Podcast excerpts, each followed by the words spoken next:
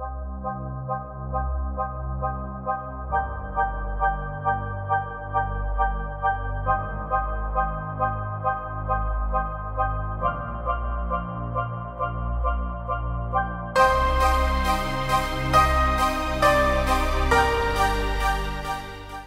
it going, everybody? Welcome to another episode of English Encore. I'm your host, Nick English. Thank you guys for tuning in.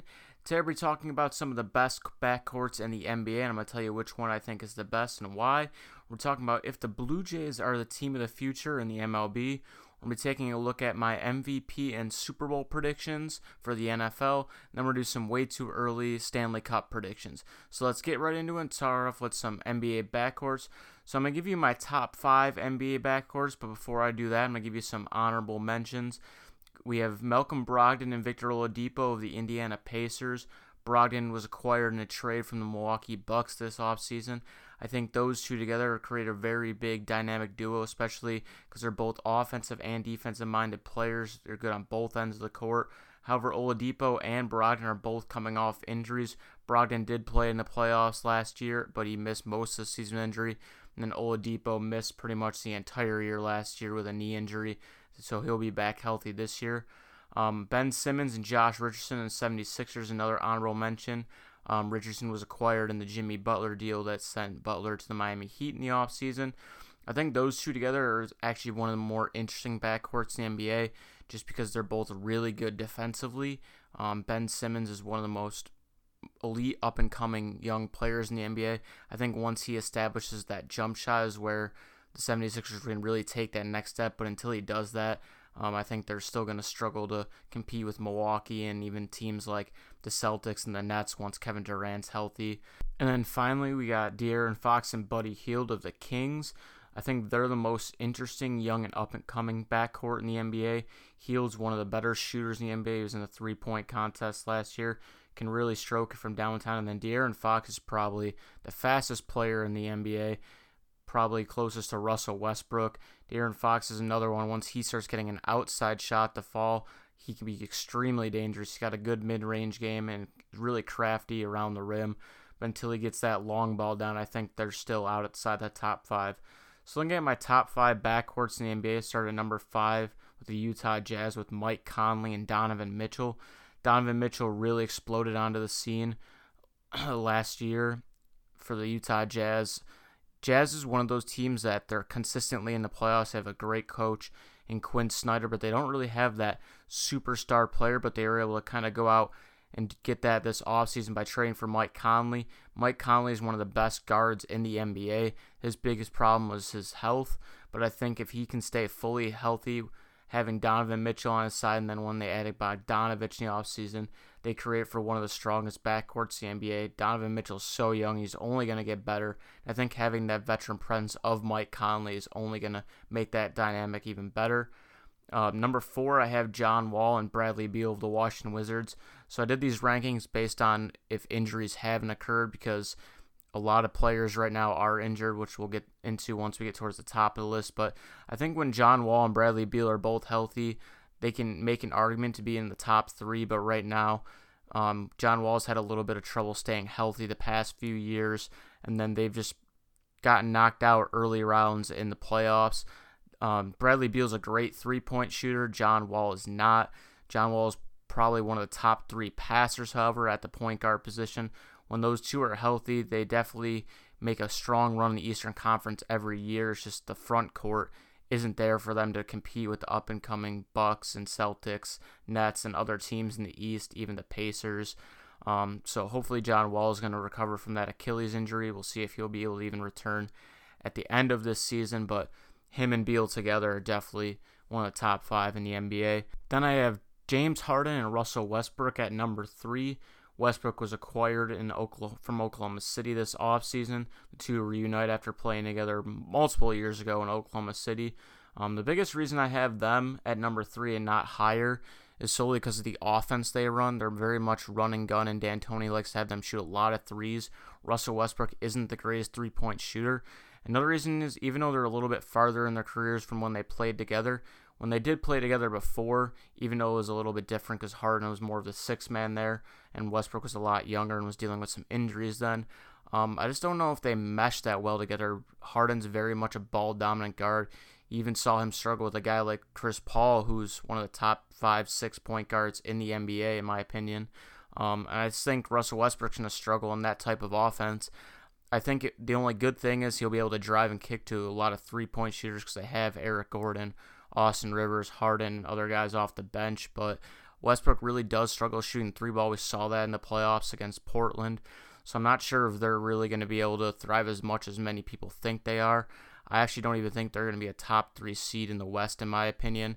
Um, a lot of people would probably disagree with that, but I just don't think them together is going to be as great as everyone thinks they are. Um, going in number two, a team that eliminated Russell Westbrook and Paul George and the Thunder this postseason is Damian Lillard and CJ McCollum. Um, I give those two a lot of credit just because those two guys have never asked for help in the front court, trying to go out and get another superstar to join them. They've always just done it themselves. After last year, when they got swept by the Pelicans, a lot of people were counting out Damian Lillard and CJ McCollum. People were questioning if they should break up. Um, Jrue Holiday did a really good job in that series of locking down Damian Lillard. But as you saw in this postseason, Damian Lillard took it to a whole nother level. Same with CJ McCollum. Lillard completely outplayed Russell Westbrook the entire first round, which is the reason I have him higher. Then CJ McCollum really carried the Blazers in the second round when they need him against the Nuggets. And then they just got beat by a better team in the Golden State Warriors in the Western Conference Finals. I think those two together are really the best backcourt in the NBA besides number one, which I'll get to right now. And that's when healthy Steph Curry and Klay Thompson. Um, I don't think it's really that close. I think Lillard and McCollum and Harden and Westbrook are really going to be coming for that spot. But right now, those two together are just too good. They're the greatest backcourt ever shooting wise. Um, Steph's well known as the greatest shooter ever in the game. Um, they've had three rings together and they open up the floor for everyone else just because of how far they can shoot it from. I mean, once Steph walks across half court, you have to pick him up or he can hit it from anywhere. And the big thing with Klay is his shooting stroke is just so pure, and he can also create off the dribble, not as much as Steph, but those two just open up the floor for so much more. Um, Draymond Green's really great in the pick and roll. That's really going to help with Willie Cauley Stein getting to the rim this year. And then some of their shooters off the bench. I know they lost Iguodala, Quinn Cook, and Shaun Livingston off the bench. But they got some young guys. Alfonzo McKinnie can shoot it off the bench. So we'll see what they do. But you also got to remember they got D'Angelo Russell in that trade from the Brooklyn Nets. So he's going to fill in at that two guard spot till Klay gets back. So once Klay gets back, I think that's just going to open up the court even more for a guy like Russell to shoot a lot of threes and get to mid range and pick his spots. And just Klay and Steph together is just so fun to watch. I know a lot of people in the NBA hate the Warriors because of the dynasty and because Kevin Durant joined the winningest team ever in the NBA, but I respect the Warriors in the fact that they drafted Stephen Klay and really built it up from the bottom. And I think Mark Jackson doesn't get enough credit for that. But I think right now Stephen Klay are just well above a lot of the other backcourts in NBA. As I mentioned, Dame and CJ are coming, and we'll see what Harden and Westbrook can do this year. But for right now, Steph and Klay Thompson are definitely the best backcourt in the NBA, in my opinion. So now we're talking about some baseball, whether or not the Blue Jays are a team of the future.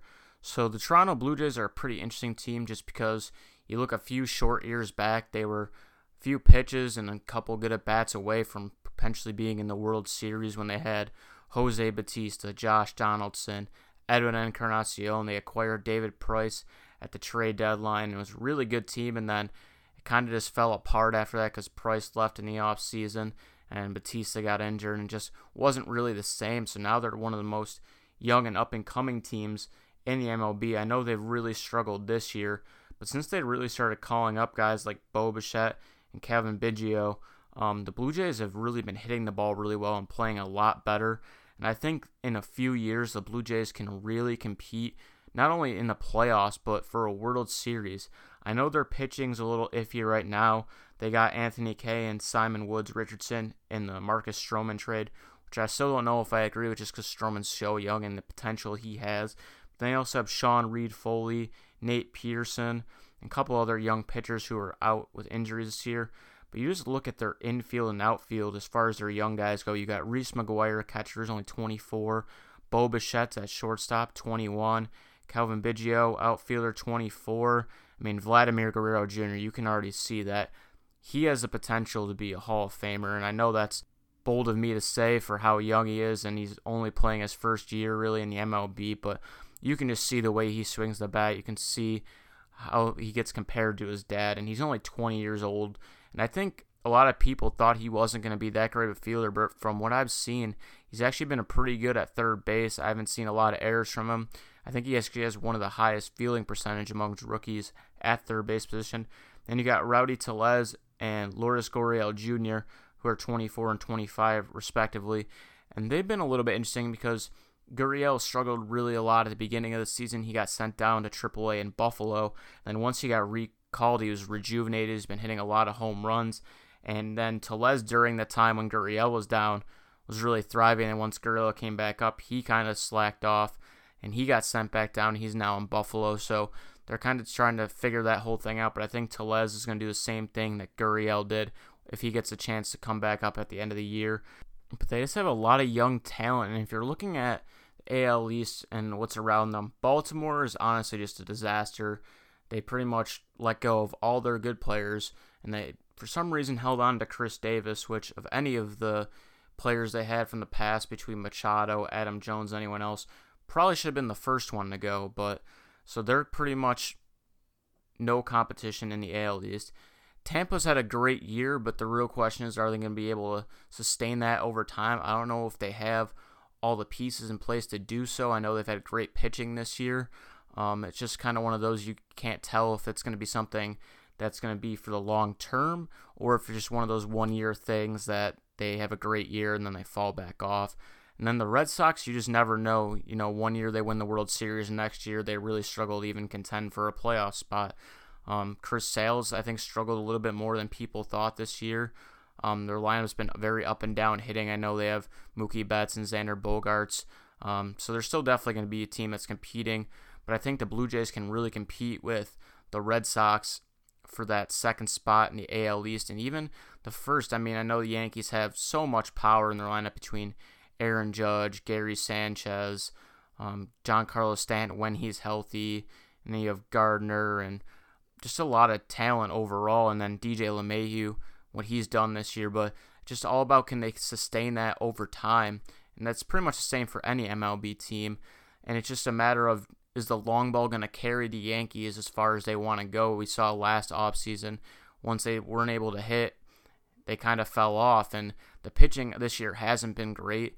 Um, Tanaka and Paxton have both been up and down. I think Happ's had bad years. CC's been injured most of the year. Um, Germán's had a great year. I think he's been their best and most consistent pitcher, honestly. Um, but it's just once again, it's hard to tell if the Yankees are gonna be able to sustain that.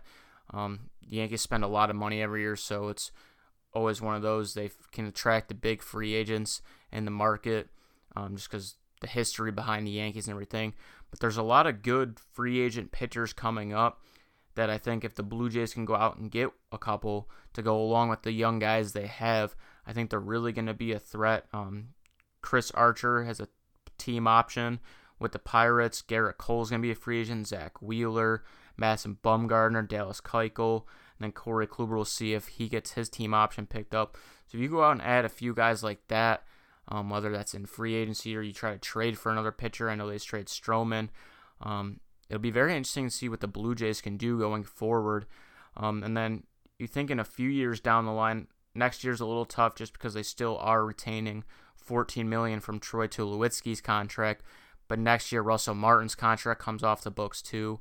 Um, MLB cap and free agency is a little bit different compared to other sports just because of how the money works. But I truly think if the Blue Jays can go out and get a couple veteran pitchers and some of these young pitchers keep developing, um, I think guys like Bichette, Guerrero Jr., and Gurriel can really carry that offensive load. And I think their feeling's good enough that they can be in a lot of games next year. And I think in two to three years down the line, the Blue Jays are actually going to be one of the teams to beat not only just in the AL East, but in the entire MLB.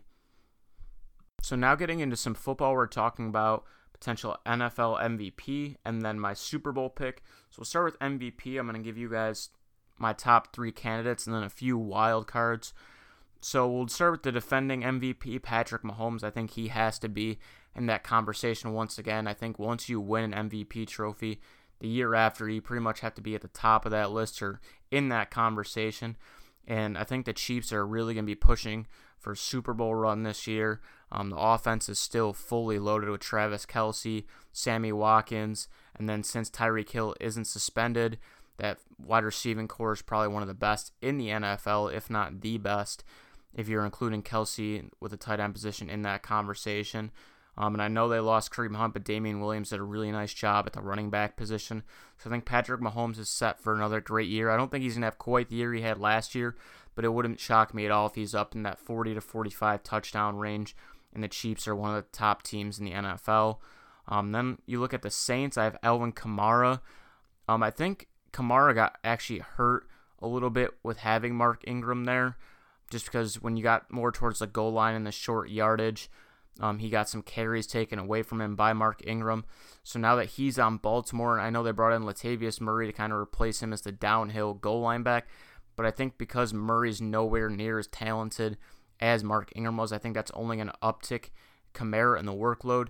And Michael Thomas is on the outside, but other than that, they really don't have another number two go to receiver. And Kamara is so huge in the passing game that I think he's really going to have a monster year where he could have over a thousand plus um, in the rushing game, and I think he could have five to six hundred yards receiving as well. And I think the Saints are going to be another team, and they're going to be pushing for Super Bowl after they kind of got screwed out of it last year with that whole um, Rams game and the pass interference. Um, my third MVP pick is Christian McCaffrey. Um, he's the do-it-all, all-purpose back. He can catch out of the backfield. He's downhill runner through the tackles and outside. I think the biggest reason I don't have McCaffrey higher for MVP, even though I think he's probably one of the most talented, is just because I don't know if the Panthers are going to be in the playoffs or not. You got Cam coming off an injury. And I think if you look at past MVPs, a lot of them have to be on playoff teams. You rarely see a guy get an MVP not in the NFL on a team that's not competing for the playoffs or in the playoffs. So I think because McCaffrey's on that bubble, he'll definitely be in that conversation, but I don't think he's going to win it. And then a few wild cards, a couple quarterbacks, young guys. I have Baker Mayfield and Deshaun Watson, both on teams that are going to be competing for the playoffs here. Um, Baker Mayfield and Browns have a ton of hype just because of the Odell Beckham Jr. trade. They also have Jarvis Landry, David Njoku, Nick Chubb. They got Kareem Hunt in the offseason, so they're definitely going to be a team to watch. Mayfield a huge rookie year. I think he's going to take it to the next step this year as well. Deshaun Watson's always interesting just because you saw the way he played in college and how he captured the momentum off crowd and everything and just making the best of a situation that might not be the best. And he has DeAndre Hopkins, but other than that, Will Fuller's been injured like every year. They did just acquire Duke Johnson, so I think Deshaun Watson's really interesting this year, especially in a division that's going to be pretty tight just because you have Andrew Luck and the Colts. The Titans had a really good year last year. Marcus Mariota is going to be coming off an injured um, shoulder, so we'll see how he recovers from that. The Titans are always just an interesting team because of their good defense, so we'll see where they're at. And Jacksonville's a wild card in that division as well. They've got Nick Foles. They've always had a very good defense. They got some guys coming back from injury on the offense side of the ball. They have Leonard Fournette. See what they do. But Baker Mayfield and Deshaun Watson, definitely some wild cards. But overall, um, my MVP pick this year is Alvin Kamara. I think the Saints are going to be a top two seed in the NFC, and I think Kamara's workload and just his ability to do things both on the ground and out of the backfield, receiving the ball, are really going to um, carry him to the MVP. I think, as I mentioned before, I could easily see him getting between 12 and 1300 rushing yards, and I wouldn't be surprised if he pushes that 1800 to 2000 all-purpose yards. Um, Drew Brees is really smart at getting the ball out quickly, and I think Kamara benefits from that because I think Drew Brees' first look is always going to be to Michael Thomas or to a tight end, but I think if Kamara's open quickly out of the backfield and not having Mark Ingram there is really going to help. And then talking about Super Bowl, I'm going to do the same thing as I did kind of with MVP picks. I have three teams who I think are going to be right there, and then a few wild card teams. Um, if you asked me a few weeks ago, my pick would have been the Los Angeles Chargers, which they're one of my wild card teams. The only reason they dropped from really a Super Bowl contender to a wild card for me is because of the injuries and the whole Melvin Gordon thing. Um, Melvin Gordon still holding out because of not getting a new contract. And then they just had Derwin James, their promising rookie from last year. Um, he's going to be out upwards to three to four months with an ankle injury. Um, and Joey Bosa had some injury history in the past as well. So, uh, not to mention Philip Rivers getting up there in age. So they're definitely an interesting team just because when they're fully healthy, they're one of the best in the NFL. But last year, you saw when they got to New England, they just looked like deer in headlights and didn't know what to do. And I still don't know if that team is ready for that moment yet. And then I have the Bears as my other wild card team. Um, they're a kicker away last year from being in the second round of the playoffs, and who knows where they would have gone from there. Um, they have one of the best defenses in the NFL. Khalil Mack makes his case for Defensive Player of the Year, even MVP conversation at some points last year. Then um, Nagy's a really good coach. I think he uses Trubisky really well. Um, they got rid of Jordan Howard, but I think that's actually beneficial just for um, they got the up and coming running back Montgomery, and then Tarik Cohen just shows shifty, and you can use him in all sorts of sets, whether that's in the passing game or running game. And he's a good special teams player as well. Um, my top three teams competing for Super Bowl start with the two teams that were in it last year, the Rams and the Patriots. Um, as much as I hate the Patriots being a Bills fan, you can't count out Tom Brady in a year. Every time you do, he always seems to find a way to get himself into the Super Bowl. And with Bill Belichick and Brady still at the helm, there's no reason to think it's going to be anything different. Um, Sean McVay, I think they're going to take last year's Super Bowl and use that as a learning tool. Their offense is fully loaded and back. Um, the only concern I have is Todd Gurley's knee and whether or not he's fully healthy. But if he's fully healthy and makes for the full season and they manage his workload, I think they're easily competing for a Super Bowl again. And then the Chiefs last year, um, they were a play or two away from being in the Super Bowl. Dee Ford jumps offside on the one play at the end of the game where Brady gets picked off, and then they get the play back, and Brady makes the most of it, and the Patriots end up in the Super Bowl. Um, overall, the two teams I think that are going to make a Super Bowl are the Chiefs, and then one of my wildcard teams, the Bears, I actually think are going to make a Super Bowl run this year. But overall, I think the Chiefs this year are going to win the Super Bowl. I think this is finally Andy Reid's time show he's one of the best coaches not only in the game now, but in NFL history. You know, he's been there before. Um, he's been in the big moment and kind of hasn't come through at times, but I think this year's finally the year. Um, I think their defense is a lot better. Um, they made the trade for Frank Clark um, from Seattle. They got Tyrann Mathieu on the back end. Um, I know they lost Eric Berry because of injury issues, but I think Mathieu's really going to fill the void there. Um, they got some great linebackers. And then offense sidely, as I mentioned before, that whole offense is one of the most stacked in the NFL between Watkins, Hill, Kelce, and Williams. And then you have the reigning MVP and Patrick Mahomes. So I really think they're going to take that next step this year and win the Super Bowl. Um, now we're going to talk some hockey, some way too early Stanley Cup predictions. Um, you know, the hockey season's a long one, 82 games, and then you got the grueling amount of playoff games. But it's always fun to take a look early um, so I'm just going to give you my eight teams I have from both the East and the Western Conference, and then I'll give you my overall uh, who I think is going to come out from both sides, and then Stanley Cup prediction. So the eight teams I have making the playoffs in Eastern Conference, I have Tampa Bay Lightning, the Boston Bruins, Toronto Maple Leafs, Washington Capitals, New York Rangers, Pittsburgh Penguins, Carolina Hurricanes, and the Florida Panthers. So I think Florida and the Hurricanes are the two more interesting teams, along with the Rangers. I think the Rangers have always been in a decent spot. I think last year, obviously, they had a down year just because they lost some players in free agency last year and just kind of stumbled out of the gate. But with Lundqvist and goal and acquiring Panarin, or excuse me, signing Panarin in the offseason is a huge move for them. I think the Hurricanes are going to take another step up from where they were last year. They have a lot of great up and coming young guys um, between Teravainen and Aho. And then their goaltending was a lot better than many people expected. And then Florida, I think, is the biggest wildcard team across the whole NHL for a lot of people. You know, they hired Quenneville, they got Bobrovsky, they got some young guys, um, Barkov, and I think they could really make that jump and make the playoffs and really surprise some teams and be a team that a lot of people don't want to face. Um, I think the Capitals are always still going to be there. Same with the Penguins and the Maple Leafs in Boston. And then you look at the Western Conference, I think the Predators, Blackhawks, Blues, Avalanche, Calgary, Dallas Stars, Vegas Golden Knights, and the Sharks are going to be the playoff teams on that side. I think it'd be interesting to see if Vegas and the Sharks could meet in the first round this year after their whole debacle, which, in my opinion, as many people think, Vegas got screwed in that series. I don't look at it that way. To me, you shouldn't allow four power play goals. If your defense is good enough, you should be able to at least hold them to two or three and not lose that game. Um, Calgary was interesting last year. They were a one seed and then got bumped out. Um, I think they're going to take another big step this offseason as well, um, or this season, excuse me. Uh, Johnny Gaudreau's leading that team and always have confidence with a player like that. Um, Dallas is another interesting team just because they have Tyler Seguin. They were able to bring in Pavelski, Corey Perry in the offseason, some nice veteran pieces. Just be interesting to see if they get some better goaltending this year. They had some injuries in the net last year. Um, Stanley Cup champion Blues, I think they're going to be in there again. Uh, Avalanche, I really like what they did in the offseason. I thought they had probably one of the best off seasons just draft wise because of the picks they got for the Duchene trade.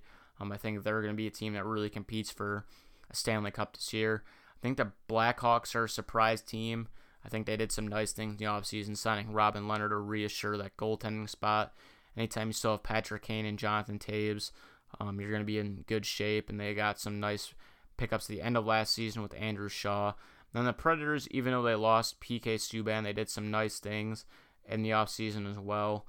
Um, Pekka Rinne is one of the best goaltenders in the NHL, and they're pretty loaded on that front line with Filip Forsberg and some other guys. Um, overall, I think it's going to be Tampa versus the Predators in the Stanley Cup final, where I think the Predators are going to win. Um, as much as I think Tampa's a great team and they can use last year as a building tool after they lost to Columbus, um, it's just very hard for me to see them winning. Um, I just don't know if they have it in them. Stamkos continues to get up there in age. Um, I know they have Kucherov, but they're still in some um, tight cap situation. We don't know if Brayden Point's going to be back yet. And I think they're one of the most talented, if not the most talented team in the East, but I just don't see them beating um, some of these teams in the Western Conference. I mentioned Predators, Avalanche, Calgary, Vegas. All these teams made some significant offseason moves, and I don't. Tampa didn't really do anything too big or make a big splash. And I think the Predators are pretty good defensively, and I think Rinne is going to have a good year in goal. So I think they're going to win the um, Stanley Cup this year for my way too early Stanley Cup predictions. Next week, we'll be talking about the Sabres' new jerseys this year for the gold season and my thoughts about them bringing back the Royal Blue for 2021. We'll talk about will the Bills trade LeSean McCoy. We get in some UB men's hoops uh, preview of their upcoming season, and then we're going to be talking about Rasmus Ristolainen and some trade scenarios with him. Um, so that's going to do it for this episode, guys. Thank you guys for tuning in. I greatly appreciate it, and I hope you guys tune in next week. Thank you.